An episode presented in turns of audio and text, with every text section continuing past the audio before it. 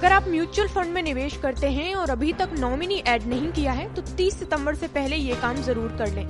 दरअसल securities and exchange board of India यानी SEBI ने ये डेडलाइन पहले 31 मार्च 2023 तय की थी, जिसके बाद उसे बढ़ाकर 30 सितंबर कर दिया गया था।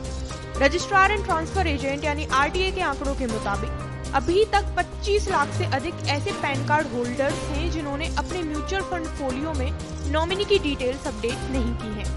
अगर कोई निवेशक 30 सितंबर 2023 तक नॉमिनेशन पूरा नहीं करता है तो निवेशकों के म्यूचुअल फंड फोलियो हर तरह के डेबिट ट्रांजैक्शन के लिए फ्रीज कर दिए जाएंगे। इसके बाद आप अपने निवेश को ना तो रिडीम कर पाएंगे और न ही किसी तरह का विड्रॉल कर पाएंगे। हालांकि मौजूदा फोलियो में निवेश जारी रखा जा सकेगा।